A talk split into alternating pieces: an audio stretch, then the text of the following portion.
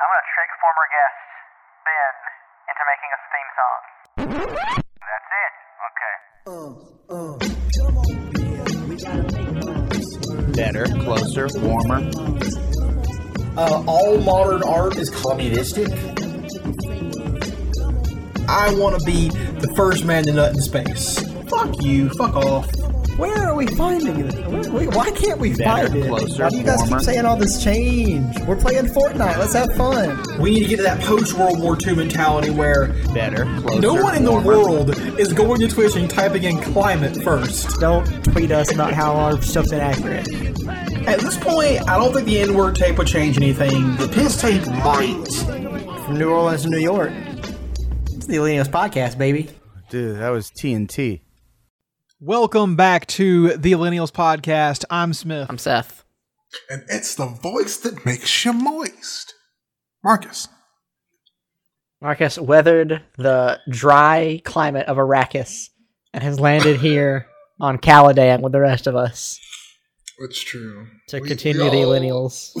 We all await the uh, the rise of Sand Jesus. I have a question about Marcus, a technical question about your powers. When you make people moist, is are are you are you drawing out their natural moisture they already have, or are you imparting upon them new moisture drawn from the ether? I, I'd like to. It's a combination of both. You know, Uh huh. like sometimes you know you got to start their moisture with my own moisture. Sometimes I just got to bring it out of. It, it, it really depends on the situation. Because if you draw out their moisture, you'd be like enemy number one on Arrakis. But if you impart new moisture, you'd be Sand Jesus. Oh, oh, This is sweet. true. Okay, all right. They would worship you. That's what I've been thinking this whole week. Is also, I'm not sure if this was if, if this is a spoiler for the movie or anything or for the books. I'll bleep it out if y'all think so. But water kills sandworms. Uh, it's like poison to sandworms. But where the so fuck are you gonna find water in the desert? that's a good question, Marcus. That's why they're, they're so dominant. But like a single drop of water will kill a sandworm. So Yeah. you'd be their the, the, their their murderer. Well, to be honest, I've been reading a lot of um, discourse on the internet, and since Dune and Star Wars are apparently the same exact movie, there must be moisture farms on Arrakis um, that can Oh. use to to kill these worms. Yeah, the a lot of people on the internet want Dune to be Star Wars, and it isn't. Yeah. not. It's like people cannot just accept that it's just something new to them. like, I don't understand this weird, like, making all these comparisons to Star Wars or to other movies, and ta- people even already talking like, "Oh, what's the what's the Dune cinematic universe gonna look like?" And I'm like. Why does everything have to fall into this? First of all, isn't it crazy that the the cinematic universe that we talk about so much has only existed for a little over ten years? Yeah. And Yeah. for some reason, it has now become the only thing, only way anybody can frame a franchise of movies ever. And I just don't get it. Yeah, All right. I, they've gone. They've Go ahead, That's Marcus. I was Oh, you, just- Marcus. I was just gonna say. I, I thought I was just gonna start at, at a trilogy. Just you know, three movies, maybe some merchandise, and you know, on to the next thing. But there we go. Apparently not. I'm hoping for just Dune Part One and Part Two. Do a duology. See if you can do it all. It would probably be difficult though. There's a lot. In, there's a lot in the back half of Dune that is wild. That is going to be pretty tough for I think crowds to wrap their head around. But they, they, hey, they accepted part one more than I thought they would. So Yeah. we'll see. Hmm. Well, so what's going to happen is when eventually, I'm not sure if we'll get to it in the first book of Dune because it really doesn't come up until the second one. Is that uh, Star Wars really draws from the Campbell, the Campbell, you know, hero's journey, the myth Yeah. of the, the monomyth, and so does Dune. But then it's like, fuck you. it's like, did you think Paul was a hero? Get fucked. Yeah. Like- the the books after the first one go pretty hard. Even the ones that Frank Herbert wrote are crazy. Oh yeah, because he for sure knew what he was doing. Like, I can't. I, spoilers, okay, for late for a s the second book in Dune. At one point, Paul is like, "Man, I'm a lot like Hitler, actually." And one of his one of his little toadies is like, "Oh no, sir, you killed way more people than Hitler did." Yeah. Come on, what are you talking about? Was that one of his Surely- mentats just doing the math? Those are rookie numbers. He's like, "Sure, surely you've killed billions. It's okay. Don't compare yourself to, to fucking Hitler. Uh, that amateur. He's doing chump change compared to you, sir. But yeah, I love that there's this discourse around Dune. People are like, "Oh, it's racist, it's sexist, it's imperialist," and I'm like, you know that depiction does not does not correlate to call to, to endorsement, right? Exactly. It's the problem we talked about a couple weeks ago when there was that lady who wrote that like magical fantasy novel that had a slave owner who was clearly a racist, and people like tried to canceled her, and they had to cancel the book because they were like, "Oh yeah, we can't print this anymore." People are mad about it. I'm like, "You're mad that a slave owner in this fantasy novel is racist?" Okay, okay, cool. Mm. Cool. I guess God, are we just? Is that what our podcast going to be about today? Just people being ridiculous? Because Well, it actually shit. might because I was I had a I had a question for somebody like Smith who's a little more connected online than I am. Did I miss something in the Elijah Wood story? Elijah Wood, like in, in what sense? The thing that happened with Elijah Wood today. Do you did were you not as plugged in as me? I'm no, I'm not. mm. Okay, well I woke up. Well, not woke up in the middle of the day. I You was mean, like, you mean Frodo, right? Yeah, like yeah, the yeah. Hobbit guy. So I- okay, I- all right. I got on Twitter and it was like I don't even follow the guy, but it was like you know Twitter does that thing like oh things you might like section now, and it was like a tweet from Elijah Wood that had like a lot of comments on it, and it was him saying like oh I you know without without my knowledge or he's I purchased some NFTs of some art from a person who apparently has some pretty nasty political views, and since then I have I've deleted the files and I'm donating all the money I spent on it to different causes like Black Lives Matter, and he listed one other one. He's like, "I'm very sorry, um, you know, if this has offended anyone." That's when I saw that, I'm like, okay, I guess he like bought an NFT from some neo-Nazi person, didn't realize it, and then like kind of tried to apologize. But then even after the apology, people were like really mad at Elijah Wood. Still, they were just like, "Oh, why did, does Elijah Wood just want everyone to hate him all of a sudden?" And I'm like, I, I don't know what he did wrong. I mean, first of all, he bought an NFT. That's bad. Mhm. and I guess it was from a neo-Nazi, but it seems like he apologized and like kind of owned up to not doing his research. So I didn't really understand what everyone was mad about in the end. But I don't know. Maybe the, I was thinking I was thinking maybe there's a part of the story I'm missing. But apparently, I have more of the story than anybody. So right. good enough. I, I did see that the- the NFT brain disease has infected many of our of our greats, like uh, David Lynch. In fact, Yep. uh, has produced some NFTs now. Oh boy. With it. the fucking McRib is an NFT now. Yeah, I actually just had a McRib before this podcast. oh no. You're part of the problem, Seth. Yeah. Yeah. They're like doing a sweepstakes to give to give away like ten exclusive NFTs. Guys, seriously. Uh, all right, here's a question for y'all boys: Is this real? Like, is this real life that we're living in right now? Uh, unfortunately, yes. Yeah. Because I, I think here's my theory, guys. Here's here's what I think, fellas. The Large Hadron Collider punched a hole in space time and killed all of us instantaneously back when it first turned on, and we are currently experiencing a death hallucination in our final in our final seconds that are stretching out into infinity. Damn. And we've conjured up this awful, awful version of reality to live in. That's my. Th- that's, that's all I can think is, is happening because That that's is a terrifying kind of hell you've just described. okay. Um, this is something I'm gonna have to drop in the, the Discord. Oh, Uh-oh. so I did. I did a little bit of digging just to see what this guy's prior work was like, and you guys can check this out and let let these images. This is the guy that Elijah Wood. So apparently, it was an NFT that Elijah Wood commissioned. Mhm. Um, and this is the guy who made it. And Yeah, I've seen. Okay, now this explains why this was only why I was on the internet earlier. So just just for Okay. the, the listeners to have a little bit of context, that some just some of them are like there's a bunch of Klan members, and I guess two of them just got married, and they're all like talking to each other, and they're instead of having cans attached to the back of their truck, it's um dead black people, and then there's one where there's a black guy had uh, apparently insanely stabbed a white cashier to death at a liquor store. Um, I mean, just blood all over the place. Two other people are dead inside the place as well. And the white cop is cuffing him, and he's like, "Oh, you're hurting my wrists!" And everyone's like, "This is brutality." It's like you know, over the top. I don't want to describe the rest, but that's just kind of where we're coming from on this. So maybe I- I can see why doing your research on an artist might be a little more important, Elijah Wood. First of all, this art is like what if the Far Side sucked and was racist. Yeah. like what? and also, just like I don't understand why you would commission this guy. To, what what were you hoping he would produce? Right? Like, what do you want out of this guy? Yeah. This is uh I apparently like the whatever NFT he actually commissioned, like you can't even find it anymore. Um but yeah, apparently it was some kind of Elijah Wood collab with this guy. So yeah, maybe I can see I can see where the uproar is coming from now. This is uh I just got to point out, guys, this last comic here has a, gr- a group of, of, of bears coming into a neighborhood of rocks and a stream, and they have spray paint cans and backward baseball caps. There's spray paint on the wall on the rocks that say "Home Bear, Shit, and Fuck," and a couple of polar bears are saying, "Uh oh, Howard, looks like this area has black bears." um, awesome. Yeah. I just. Do they think that people just spray paint fuck on the walls? That's the, I've that's the never seen funniest that in part my to entire me is like that the people are shit, fuck.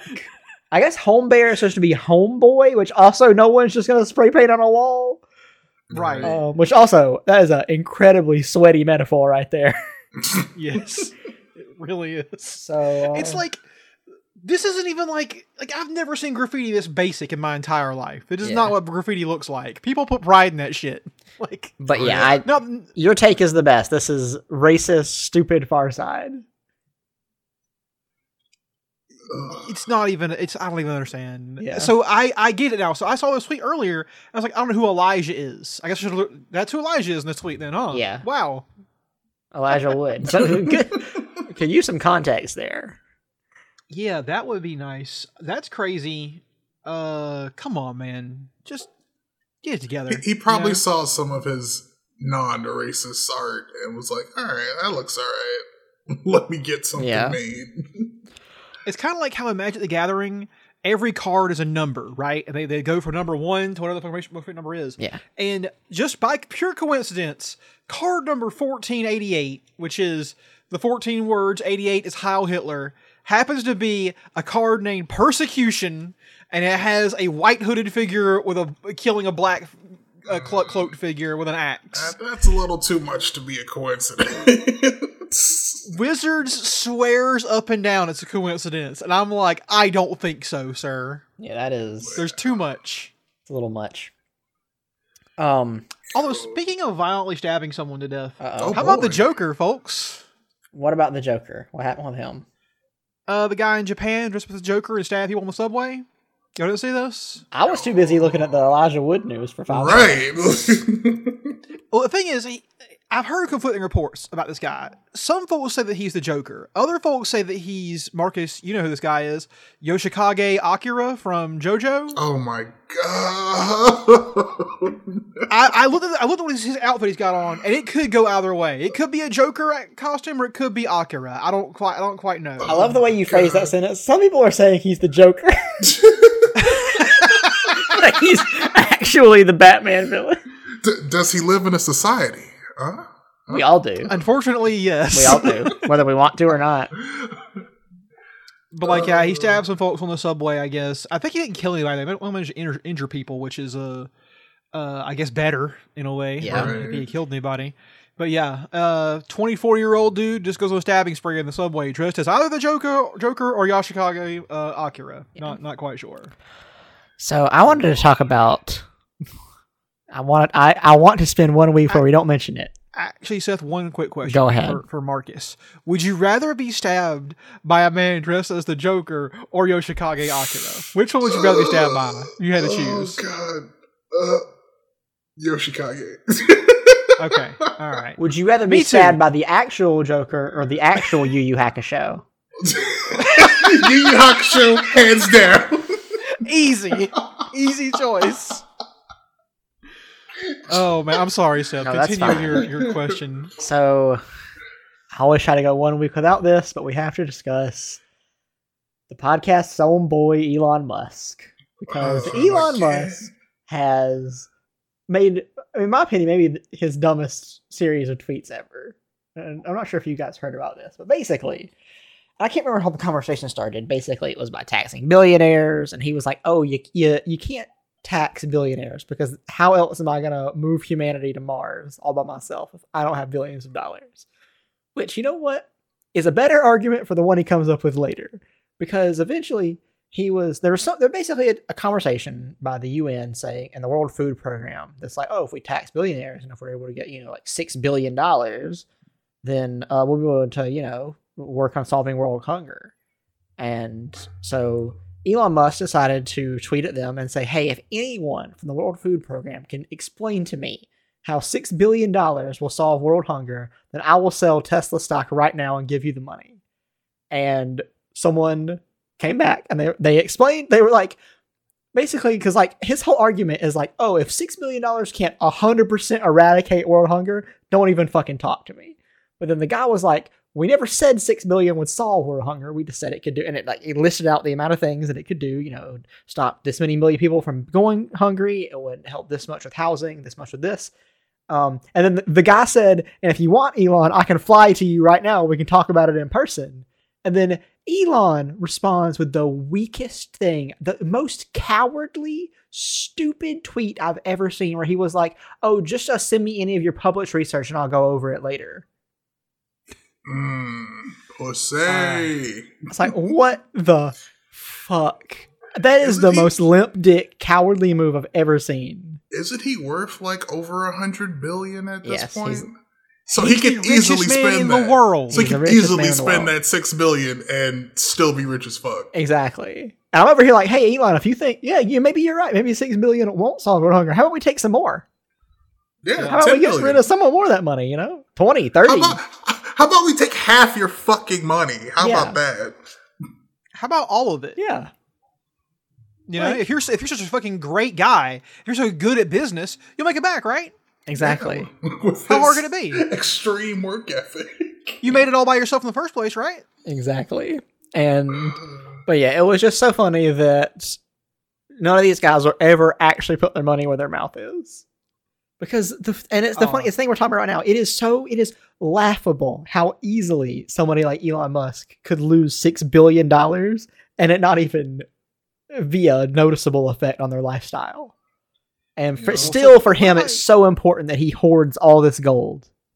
What if I told you that last week Elon Musk made six times that in a single day? Exactly. Wow. In the largest day of, of wealth increase in history, he made thirty six billion dollars off of Tesla stock.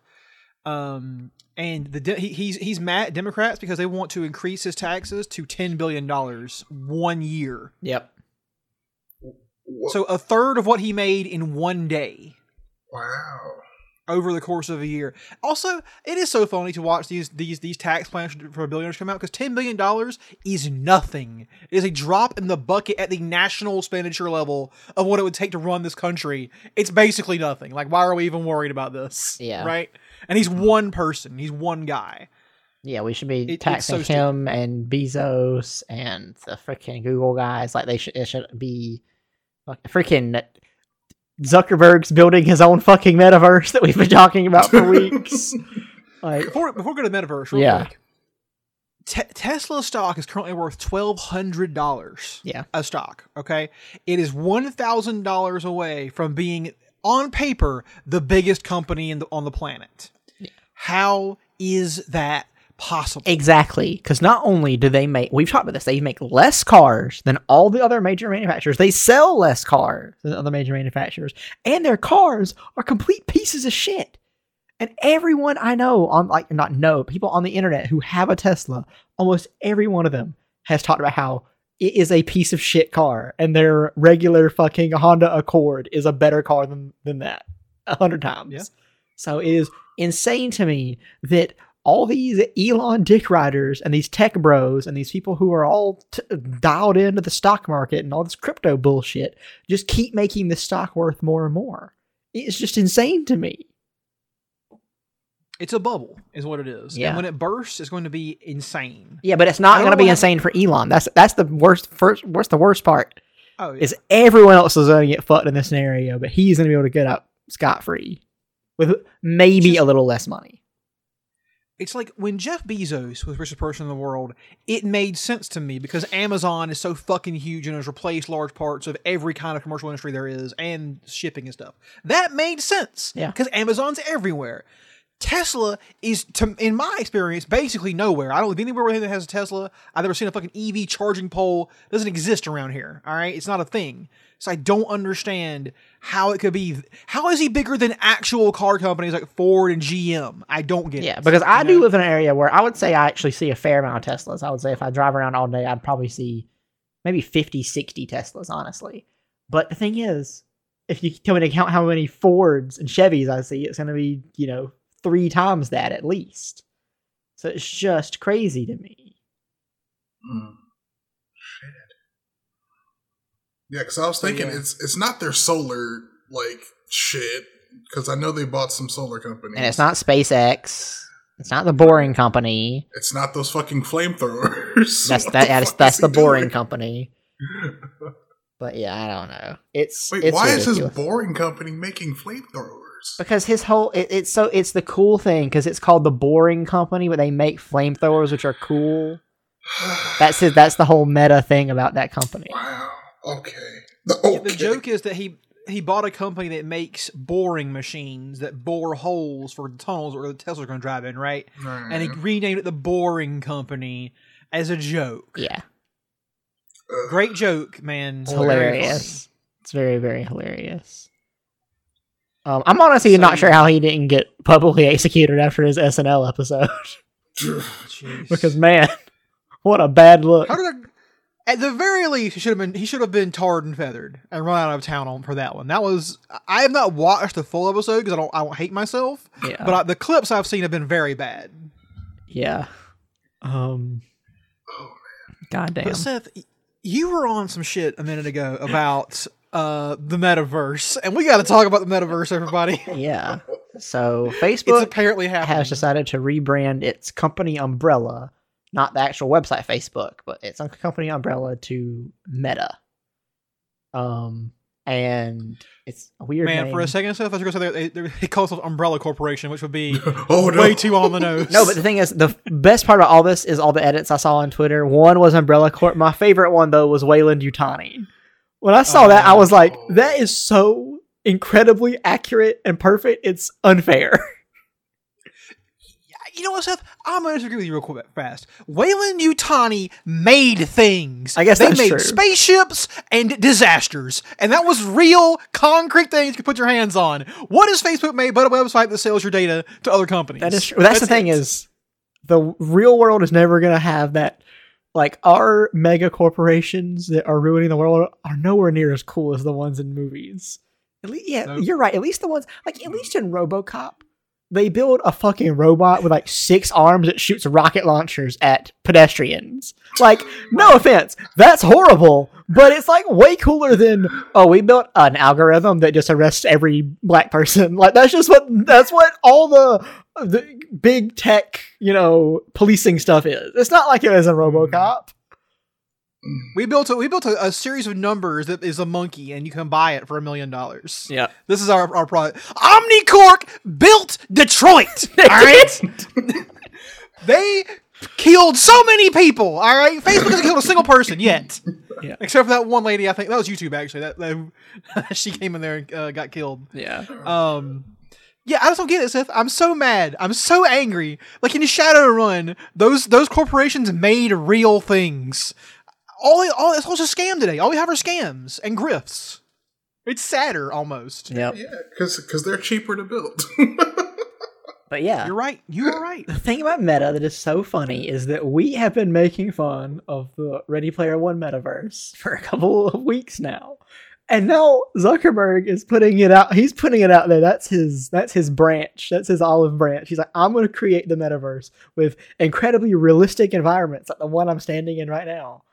He has a freaking barbecue sauce as a bookmark bookend on his fucking shelf.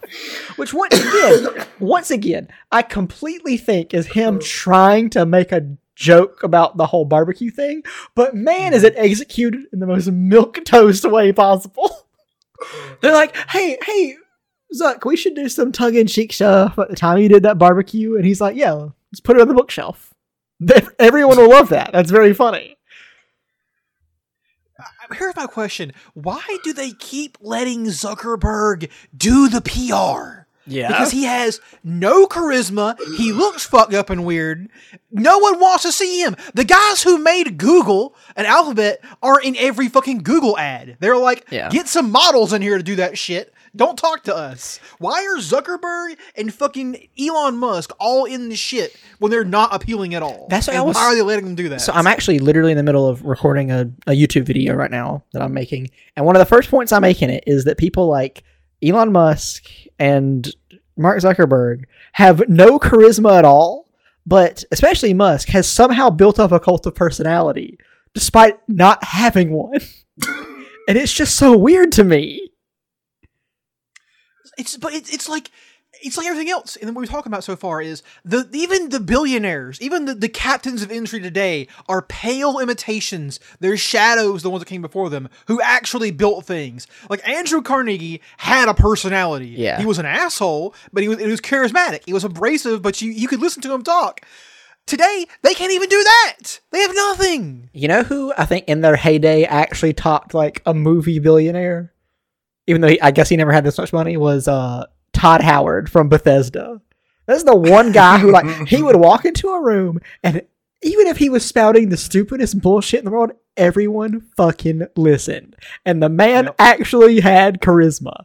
Now he's lost a lot of that goodwill because of their video games, but man, he had that like movie thing that those those crazy billionaires like Weyland have. Everybody thinks they're fucking they're Guy Pearce as as Weyland Yeah. from fucking uh, Prometheus, and you're not. I'm sorry. No. You just suck. It's all it is. And you're surrounded by yes men who will tell you, yes, Mr. Zuckerberg, you're very entertaining. Everyone loves to watch you talk. And no, that video where Zuckerberg makes toast is like, what's going on? Yeah. Is he an alien? Is he real? Is he an android that escaped from a lab? I don't understand. Where are we at? Just never actually had toast before. Never even seen toast, Marcus. No. Just heard about it. Yeah, I heard it was pretty good. uh, human things. Oh yeah. Mm.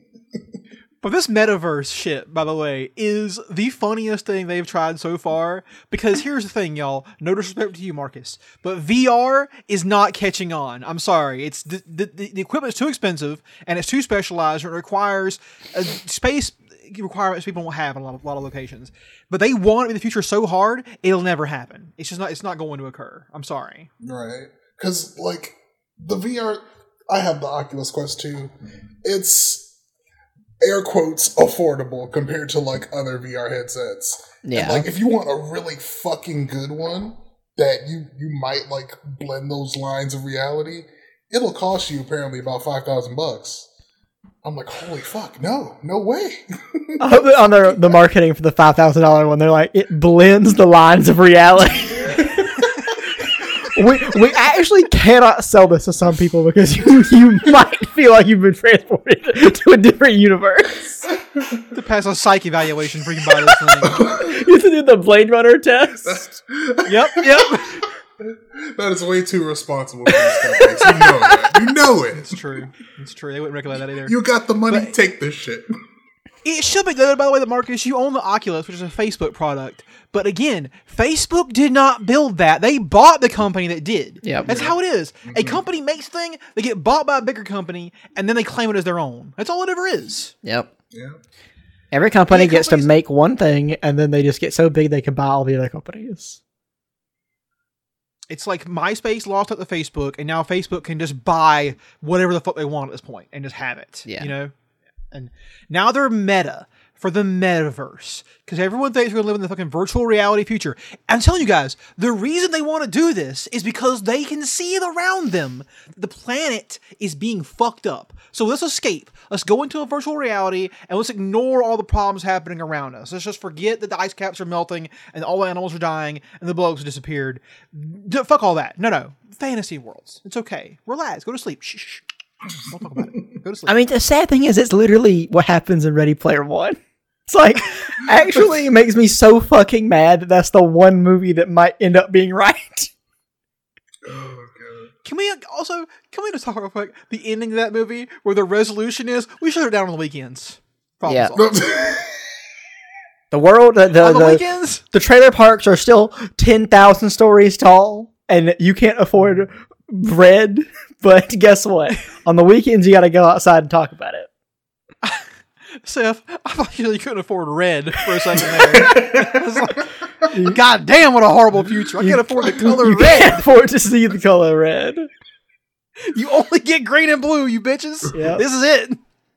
It's like, yeah, we can go, go out and touch grass. Oh wait, there's not any grass left. Sorry. Yep. touch asphalt, you dumb fucks. So yeah, but they, I cannot believe because I even saw some guy say like, I never read Snow Crash, which coined the term metaverse, but I did see Ready Player One, and that was pretty cool. And I was like, you did not see the movie correctly, sir. You missed the point. Yeah. And also, you need to read Snow Crash, you dumbass. Did you, did you, uh, Neal Stephenson had a tweet about this actually. no. Mm-hmm. He was like, I am not involved with Facebook and the metaverse at all. I coined the term in Snow Crash. That is my only Yes. involvement. He's with like, this. I am merely a messenger of my own thoughts. And what anyone else did with them, sadly, this is what's come to. What's what's fucked up to me, and this is another thing. Another problem. Problem is the sci-fi writers of old, your your William Gibsons, envisioned the future of computers and didn't know fuck all about computers when he did. it. He just made some shit up. Nope. And then the people, that the, that's the fucking scientists of today, the capitalists, are trying to beat computers into the shape they envisioned in the past, rather than doing what they actually supposed to do. Right? Before that, they didn't do that shit. It wasn't the science bent itself to fiction. It's because fiction became the science. Right? It, it adapted to what we knew. A- Again, the whole world is just one big fucking fake scam. That's all it is. Yep. Oh, so yeah, the meta thing is incredibly stupid, and it's also um, stupid because it is an effort for Facebook to um, divorce Mark Zuckerberg from bad PR that Facebook is getting because this is what all companies do. They um, will. Amazon did it, Google did it. They split their CEO off into their parent company or a side company, and somebody else takes over the shitstorm company, and then we just forget about the other guy apparently. Yeah. So, real quick, if the metaverse ever gets made, and Uh-huh. it's real or whatever, Marcus, I'm sure you're gonna get on there day one. I mean, I'm, I'm gonna see what happens. You know, how on a scale of one to ten, how nervous would you be that a Sword Art Online happens? Ner- nervous. I wouldn't be nervous at all. You're sure you don't think Zug would try and trap your brain in there with him forever? he can trap my brain in there for as long as he fucking wants. If I can, Uh-huh. if I can stay in there and fucking like generate like money somehow, I'll be fine. I'll be fine. So it's like you're saying going- it's like the real world. If you can stay here and yeah. somehow generate enough money to continue to live, you'll be fine. Listen, because the fuckers who are going to try to beat the game, they're going to need potions. They're going to need to fix their shit. That's where I come in, baby. I've been farming grass and, and fucking buffalo asses all day. Come come on down. I got them right here. The Marcus's You're one of those Buffalo guys ass shop. You're one of those guys who settles down in the first episode and becomes a shopkeeper. That's, That's, what you right. are. I'm I'm gonna make it. and when Okay. slash if I get out of here, I'm gonna be good. I'm gonna be great. Also, if Buffalo ass shop isn't uh, Urban Dictionary sex position, then we gotta brainstorm this guy's boys. Hello, Ash. Yeah, but uh, kind of kind of related to the metaverse thing. Did y'all see that crazy ass dorm that got rejected in California? No, The dorm, the dormitory design that some some millionaire made up. no. No. He's a 90 year old architect that quit his job over this because he wanted to create. Guys, I'm not even kidding you. Possibly the worst design I've ever seen for a building in my entire life. It would house 8,600 students in one building Okay, it's quite a lot. with with two exits. Okay, that Is- is sounds it- like hell. Is this building the shape of a dick? It's no, Marcus. It's a giant cube. It's Kowloon walled city, but for college students. You, all you'd have is each room would house ten people, each with your own individual, like one person, one bed suicide room to go like go sit in, with a common area, and then one bathroom per floor. Per floor? Why? Well, of wing, I guess. Oh, so okay. overall, it would be about, about twelve bathrooms for eighty six hundred people. Was he designing a prison? Because that's what it sounds like. Yeah, this is like a dorm at all. a prison you go to for fun. Also, That you pay to go those to. rooms, yeah, wouldn't have windows, but would instead have fake windows. What the fuck? It was like a like a like a translucent piece of, of plastic with some light in it, as if the sun were shining in from the outside. And the guy who designed it is a 90 year old? Yes. That tracks. The man has not had to live in a dorm in a hundred years. The kids will love this shit. He resigned because they, they rejected it. They were like, "This is not only unsafe because there are two exits. What if there's a fire for 8,600 people? and also, this is like a farm. Uh, uh, this is a, a cage farm for humans. This is not good." Well, speaking of Oh, God. architecture hell, I saw a series of tweets by this lady who apparently, unbeknownst to herself, booked a hotel in, California that ended up being a fully automated hotel. So there were no employees. It was all everything was controlled through an app on your phone.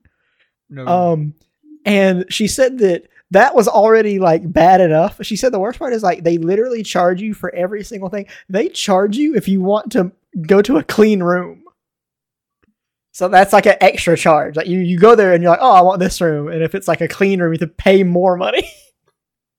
Wow. so wait, you can just you can just live in a dirty room? yeah, they'll just be like, oh yeah, you can. This room's cheaper. It's not clean at all, but you can you can live in that one if you want. Mm. Even in the worst fucking no-tell motels on the planet, they still clean them fuckers occasionally, right? Right. And that's considered a, a thing. I they've never in the history of fucking anything ever given you the option of sleeping in the dirty room. Yeah. That's not a thing. You don't do that. So yeah, that's um, and that uh, and that's the scariest thing was like she would like none of their advertising told her this. So when she booked the hotel room, she didn't know this was some kind of weird, you know, Zuckerberg hotel that just didn't have any people inside of it, and it's kind of fucked up. By which you mean no people, only one Mark Zuckerberg was inside the building. Yeah, he was the concierge. They're like, "Hey, where Dude, can I get some good is- food around here?" He's like, "That's a good question." You know? You We've tried got- Soylent? Yeah. We've got barbecue sauce on your shelf, you know. Yeah. All our shelves are equipped with the best barbecue sauce. This is like the hotel from Altered Carbon, but it sucks. Yeah, except for instead of Edgar Allan Poe hologram taking care of you, it's no one. Right. Now the next step is, of course, to give it guns. Of Because why course. not? Yeah. oh yeah, yeah. To keep out the homeless riffraff or whatever. Oh god, no. That's the next step, guys. I'm telling you, is guns inside of buildings to keep out the homeless. Yeah. Jeez. Gun turrets on the streets. We're putting them spikes on everything. It's gonna get worse. That's the thing, guys. The future is just worse. It's just what's happening now, but worse. There's no more like, guys, they better in the future. We're gonna we're gonna have like better stuff. No, now it's just worse stuff. You'll have better toys, maybe. Yeah. You can get them. And uh yeah, so the future is an interesting topic today because we're talking a lot about climate change. Um and one of my favorite takes comes from our our own boy uh, President Biden who basically Oh, said that oh yeah, market-based solutions are going to be uh are going to solve uh climate change. And I'm Yep. like that is almost as if President Biden got on stage and said uh, we're gonna open up a thousand midnight diners to solve our uh, gremlin problem. You know, it's like that is not the solution you're looking for. Oh my god. That is the exact kind of donkey brain fucking solution he would come up with with Gremlins. isn't? Yeah, midnight diners, fix, fix, fix them up. But I guess he had to do something since they just they just let uh what are those two fuckers name who just blocked the, the Manchin and infrastructure bill? Sinema. Yeah. So we're screwed on both ends. After they cut basically everything good from that bill, they still wouldn't pass it. They still won't do it. yeah, the the goal is to burn that shit to the ground. Yep. They don't want you to have any of it. Nope. How dare My favorite you part, have though- like a standard of living? My favorite part is that the climate change conference is called COP 26. Yeah, mm. so it's Also- gonna be useless. there we I just go. call it, I call it personally I call it cope. That's what it is. It's all cope. It's all Cope for everybody copium. Involved. That's all it is. Is a big convention full of copium. Joe Biden fell asleep while waiting to give his remarks, which to be honest, can't blame him for that. It's Yeah. all useless anyway. Well, yeah, one it's useless. Two, it's boring, and three, he's six hundred years old. So I, I'm uh, surprised, surprised he's ever awake. To be honest. That's true. oh man. I think I saw today a poll said that 71% of Americans think the country's heading in the wrong direction, which accurate. It should be a higher number than that, though. I Right. think. Yeah, and I'm sure that 50% of people who said that think it's headed in the wrong direction in one way, and 50% think it's Right. the other way. Did y'all see the "Let's Go Brandon" thing? Can you explain it to me? I keep I, all I know is that people say "Let's go, Brandon," and it's like an anti-Biden thing, but I don't understand how they got to it. Marcus, you want to explain it? Because you sound I- like you know. I I've seen it, but I also don't understand how we got there. guy named Brandon uh, won a NASCAR race, and as he's giving his interview there on the asphalt, the crowd is chanting uh, "Fuck Joe Biden." They're chanting "Fuck Joe Biden," and then the reporter who's interviewing him says, "Listen to that crowd, Brandon. Listen to them chant, Let's go, Brandon." And you could clearly tell what they were saying, and now it's turned into an anti-Biden like slogan. Like And so now they say, now "Let's go, Brandon." Wow, Wow. as a code for saying "Fuck Joe Biden." that's amazing. I'm just like, why did you even acknowledge it, lady? Just pretend it's not happening. I usually do, you know. you just give it them more. That's just so, yeah, weird. That's. I'm like, what did y'all expect to happen? Like Joe Biden has done nothing for anybody. He's not helped any any person out in this whole thing, Yeah. and it's just things are just going further downhill. Yeah. His own party doesn't like him. He can't pass legislation. Yeah. Yeah, to be honest, we have not had an effectual president in over 20 years at this point. Yeah, Um, maybe 30, depending who you ask. And it's just it just seems to be getting worse. I have no idea who the next president of the United States is. My only guess is Donald Trump. I mean, at this point, does it even matter? That's true. yeah. I mean, you you know that Trump's gonna come out in 2024 and say, "Hey, you missed me yet?" Yeah. And I, I I think it might work. I honestly think it probably will. Yeah. A lot of folks that came out for Joe Biden are not going to do it again because they're just not going to care anymore. Yeah. And it's weird because this is like it's like the Democrats, this is your chance to like actual even if you guys don't believe a single thing you're doing, it's like your chance to make some big changes that enough people are gonna find to be positive, they'll keep voting Democrat. But no, they're deciding to make no changes and then make negative uh, progress. And I'm like, okay, well, let's just see what happens in 2024 then. All right. Yeah, I thought they'd at least do like something Yeah. to encourage re-election at the very least. because they made such a big deal about the Georgia runoff and like Biden winning and all these states flipping blue. They're like, if you get us a blue majority, we are gonna make change, and they've done fucking nothing. They have a shovel more money to the military, of course, and the cops. So don't worry. oh yeah, Ah, They did get something done, just nothing positive. nothing useful. Yeah. could still And forgive so- student loans. Come on. All that time, all that energy that went into getting them elected has accomplished fuck nothing. It's zero for everybody in the country. And I don't even think 2024, 2022 is going to be a slaughter in That's the true. midterms. Like, it's going to be bad.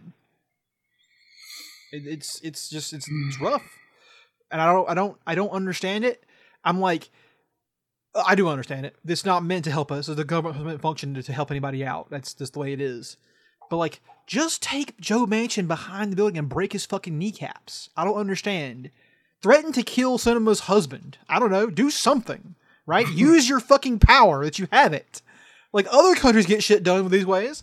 Like I saw today China reviewed their five year plan, 2015 2020, for, for various targets. One of which was climate change. They hit and exceeded all of their fucking targets for, for reducing emissions in their country over the past five years. And they're setting an even more ambitious goal for 2025. And it's like, what the fuck are we doing? Nothing. the Supreme Court is going to take up a, a fucking case to possibly limit the EPA's ability to do anything on climate change at all. They're going to hear fossil fuels companies' arguments as to why they should not be allowed to be regulated at all. Great. It's these. It's those. It's those market decisions that are going to really solve the, the climate crisis. Um. But yeah. But hey, don't worry. We, as long as everyone in the United States recycles everything they have, we're still going to burn ninety eight percent of it. But that two percent is going to make a big dent in uh, our carbon emissions. Oh, if you guys really want to just go down a really dark hole, uh, Google microplastics and get into that. Oh, yeah. because Oh yeah. Once you learn that microplastics are in literally everything and the effect they have on the human endocrine system is insane. Like if you ever go map a, a map of obesity in America to uh, where the water concentrates the most, it is insane how it all lights up along major rivers where all these microplastics are con- are, are, are accumulating in people's uh, uh, water. It's insane. We we fucked ourselves basically. Like uh, it's Yep. it's we were like, guys, hey, plastic is the future. That fucking the graduate movie. Plastics, they're the future. They are, because you'll be them. Yep. And that's why we gotta at this point we just gotta try and live out the best time we can because we have set up we've set too many mousetraps for humanity and especially Americans to last a lot longer. You know I was playing recently again? I was Tell playing Half Life 2. Okay. Uh, which I consider to be one of the high points of video games. It's a masterpiece. easily. Uh, in all ways.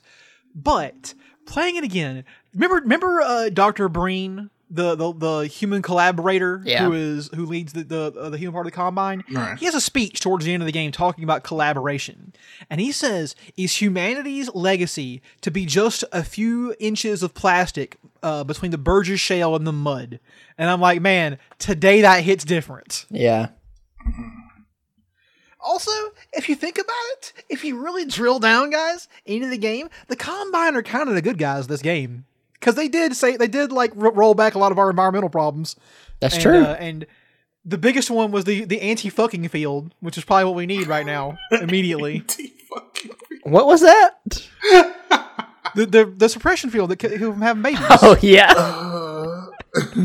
That's Now, great. Here's the thing: we, it's never answered in the game. It- does the field prevent the like formation of babies, or does it prevent boners? Does it- Because there's a big difference. or you know, further does it prevent actual like P and V? You know, like does it does it where you just get like where you be like um the same pole magnet and just repel each other as soon as you start doing that? You know, like a repulsor field through your vagina. exactly.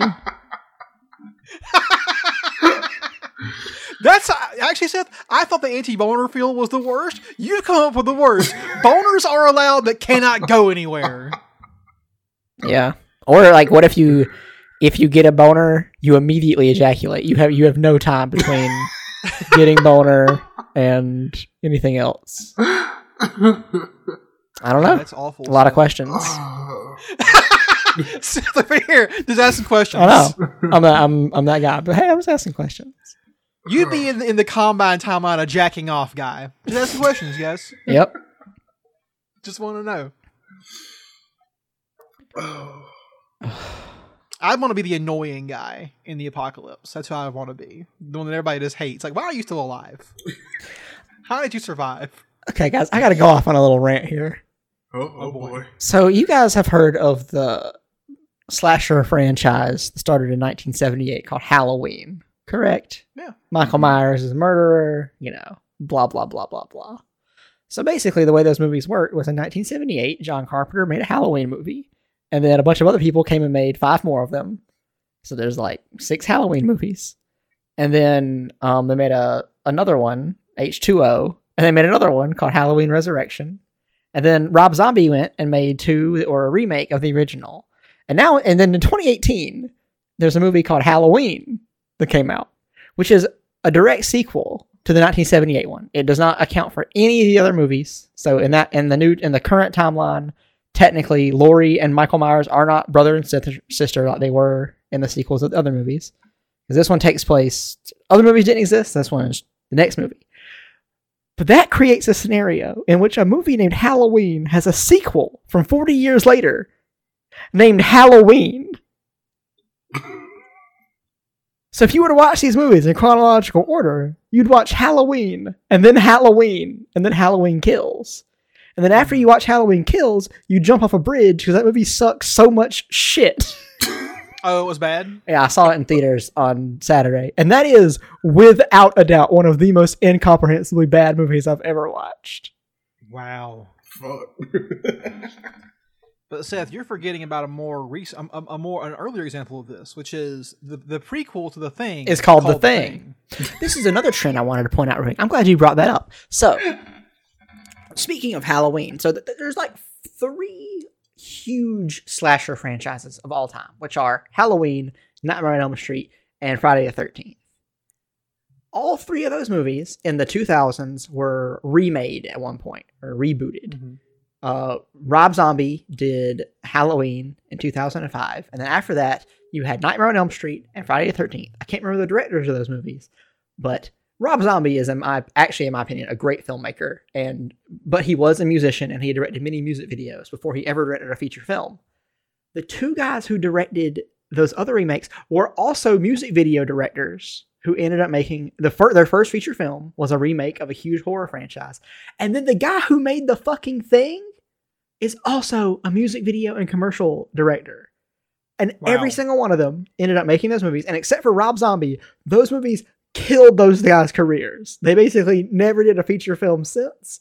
And those movies never got sequels, and they were critically panned at all turns. Damn. It's so I I think- weird.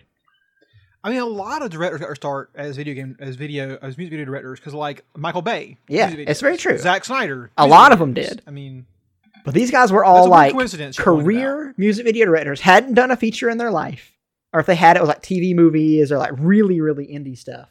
And then their first big project is a remake of a huge horror franchise, and then besides Rob Zombie, nothing to be heard of from since. Very, very strange uh, coincidence I found.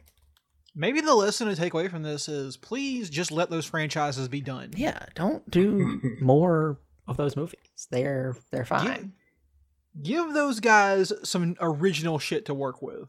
All right, because we let's just let's guys let's just stop remaking and doing sequels and prequels and shit. Just let things be done. Mm. Yeah. But if you let it, if you let it die, you know, you're letting all that money go. Just what? Why would you do that? That's That is true. a problem, isn't it, Marcus? And also a controversial take for anyone who's seen the franchise. A lot of people think that the 2018 Halloween movie, that's just called Halloween again, is pretty good, and you're all wrong. That movie sucks also, and the new one is even worse. And David Gordon Green should not be directing horror movies, in my opinion. wasn't the Rob Zombie? What wasn't his movie pretty good actually? I recently watched the first one, and I mean, I'm a sucker for Rob Zombie. I don't know why. I really love his movies. I've even been, I've actually been listening to a lot of his music recently too, and the guy absolutely fucking rips. Um, I think that for people like us, his movies hit a little bit different because he makes movies about hillbillies, and he makes them with I don't know an actual respect for hillbillies. I think a lot of times movies about the South and like hillbillies especially are very like um they're la- they're like laughing at you and they're very disrespectful. But Rob Zombie like he ma- he shows these environments and they all feel very real and they and the characters don't feel like jokes. And Mhm. that's something about that I really really love. So his version of Halloween I love. I haven't watched the sequel yet. A lot of people say the sequel if you watch his director's cut, which is incredibly hard to find by the way, is actually way better. So I'll, I'll get to that sometime soon. But yeah, Rob Zombie's, in, in my opinion, his movies are great. And I watched House of a Thousand Corpses recently, and that movie, absolutely, that movie, the stars of that movie are Rainn Wilson and Chris Hardwick. By the way, Yeah, if you guys, Oh. I don't. Weird. yes, Walton Goggins is in it. I mean, it's crazy. I liked House of Thousand Corpses. I did not like The Devil's Rejects, but maybe I was in a weird place when I watched that movie. I remember liking that one. I need to rewatch. I think I'm just gonna watch all of his movies sometime soon and just dive in. But yeah, Marcus, your opinion on Rob Zombie? any opinion? I did see. He did direct. What was it? The Chainsaw Massacre movie. Is No, that is that the right one? No. Nope, he didn't do that one. He's done Halloween. He did Devil's Rejects. He did House of Thousand Corpses, Lords of Dog or Lords of Salem, 31, I, Three from Hell. I remember seeing one, and I remember seeing Rob Zombie's name on it, and I was like, "Oh, okay, all right." But I could have swore it was like a Texas Chainsaw Massacre one. Let me see. He did. A, he did one of the Grindhouses. Maybe you saw that. Okay, yeah, I definitely Um, saw the Grindhouse. Yeah, I think that might be what you're talking about because he hasn't done any other. Um, Wait, which Grindhouse did he do? he did Werewolf Women of the SS. oh, the trailer, the fake trailer. Yeah, yeah, yeah. One of the the he, a bunch of directors did those Grindhouse segments. yeah, yeah. Um, he he did one of those. Right? Um, shoot, yeah. I guess I don't have much of an opinion of Rob Zombie. Hey. Like, eh. That's fine. Yeah. You should you should at least watch House of Thousand Corpses and Halloween, in my opinion. I've seen this Halloween movie and I thought it was pretty good. But Yeah. I, when I saw it, I probably had less developed taste than I do now. But I do think that the history has has claimed that it is a good movie. Malcolm McDowell plays uh Loomis in that movie, and he looks like he's Ooh. and he looks like he's in a biker gang, which is just the best thing about Rob Zombie's movies, in my opinion. Yeah. So that movie, the end of it, kind of gives into a lot of trends with a, a lot of shaky cam and just like needlessly loud screaming. But the rest of the movie is mm-hmm. pretty solid. So yeah, thing about it, one of the most legendary horror films of all time is the Texas Chainsaw Massacre, Yeah. and the entire back twenty minutes of that film is just screaming constantly. it's yeah, but that movie is fucking crazy. It's raw as that movie is. That's movie they tried to remake, and you can just never capture that. Like, maybe remaking any other franchise, at least maybe there's something you can do there, but you can't remake that movie. It is manic energy from front to back. Yeah, the ghoulish nature of the of the family and their whole thing. You just, I don't know. It, it's like you, you it needs that that raw and amateurish direction and and look to it. Like it feels almost like real in that in that sense, and how how cheap it is. Right, like trying to dress it up with like fancy effects and whatnot, and, and good cinematography. No, no, that's laid Yeah. bare for Texas Yeah, it's one of those movies that like really like you feel like you're in the shoes of the characters, and you're like, this is I'm fucked. Like you would mm-hmm. be so screwed in this scenario. Cause this chick is screaming her head off. I'd be shitting my fucking britches too. All right, if I got the chainsaw chase a mask in the fucking woods. Are you kidding me? And he's like seven feet tall and is wearing people's leathered faces on his face. Nah, I'd be fucking, I'd be gone, bro. I'd be dead. Yeah, I would have died of a heart attack. He doesn't need to come kill me. Like it's already over. But um, I want to talk real quick about this is going to be for my, my wrapping up session on what I've been doing recently, and I've been watching the show Foundation. okay. Um, Foundation is interesting. I think it's so crazy that Foundation and Dune came out around the same time. Yeah. Because they deal with similar themes of a guy who basically can see the future and knows what's coming and And they're similarly unadaptable. Right, yes, because Foundation is a novel where it's just every couple hundred years folks meet in a boardroom and talk. And and and then a, hologram appears of a man who says, Hey, I saw this coming. Here's how you're gonna deal with it, right? And that's unfilmable. You can't do that. Um but the show's like approach to this appears to be let's just drill down on the very first crisis of the foundation. The, the book is several crises that happen that the foundation has to deal with. In case you don't know, in the book Foundation, the, Galactic Empire is going to die because this guy named Hari, Hari Seldon has come away to predict the future using math, right? He knows it's going to collapse. And his proposal is it'll be 30,000 years of darkness. But if you give me the resources to make a foundation, like an encyclopedia, then we can reduce it to a 1,000 years instead. But his true goal is to not build an encyclopedia, but to reconquer the galaxy after the Empire falls, using the science that's been forgotten, right? That's the whole thing. And the, the book is a series of crises, and their approach to the show has been let's just do the first crisis. Let's drill down on every character, Salvor Hardin, and let's really get deep into that character and their journey. But here's the problem the mm-hmm. book is very thin on characterization. And so they're inventing whole story arcs involving Emperor Cleon and his shit happening as the Empire dies, and giving Salvor Hardin's entire you know, family way too much to do. And I just feel like you you could have done this much simpler. It could have been let's do a 10 episode season of a show where every two episodes is one crisis. And we shoot it anthology style, whole new cast every two episodes. We're bringing Yeah. a whole new cast of characters. Get everybody, get some get some big names. What, what do we got right now? We got Jared Harris. He's always good. Lee Pace, great, very hot guy. Glad let's him around. Yeah. You got um you got uh Clarke Peters. Love Clarke Peters. He's great in everything I've ever been in. I'm happy to see him here. But it just it's too focused and I can see what they're doing and it's we want to build this 5 season long show that is going to span so much time. We're going to invent whole new character arcs. You're not going to get to the cool parts of Foundation, which is like Second Foundation and the Mule and whatnot. And I don't care about your invented storylines. I just feel like we we spend a lot of money and time on this show, and it, it's it's just it's it's slow and it's squandering a lot of the promise of Foundation, which is a, a, cool story dealing with a, a, dying empire, and those vibes are very real to us today. Yeah. There's two great scenes on the way in the show. One where Jared Harris basically looks directly into the camera and he says, The people in power always fear change, but mostly they fear the harbingers of that change. And what he's talking about to me is climate change. Yeah. And guys, how weird is it? We keep we keep making shows where Jared Harris has to look into the camera and tell us that climate change is coming, and you're not going to be safe from it by the rich and powerful. Chernobyl, this one, it keeps happening. Maybe he will. Uh, maybe And- one day he'll get through to somebody. And the second interesting uh, uh, scene is Clarke Peters, who I love, is in there talking about he lived on the Trantor, the, the powerful imperial capital planet, and he was surrounded by miracles every day. But what he came to realize was that even as just a regular guy, a regular worker on Trantor, that his life depended on trillions of other people across the galaxy, you know, making it happen by shipping their labor basically to the home planet. And I'm like, that's America. You're living, we're living in that right now. Our miracles are supported by all these people breaking their backs across the planet. But it's not going to get through to anybody, I don't think. It's just like the show is ephemeral in that way. Yeah. So it has two interesting moments and that's it. Sorry, that's my foundation rant done. Hey, no problem. yeah, yeah. yeah, if we're using this as our wrap up, Marcus, what have you been doing besides Genshin Impact? oh god. well, I actually have been diving into the metaverse now. Well, with my VR headset because they released Resident Evil 4 for fucking VR. It's fucking fun. I love it. Good game. It is a fun game, and it's crazy because you can do all kinds of stupid shit. You can dual wield now. You can. I can have my shotgun in one hand, my pistol in another, and just.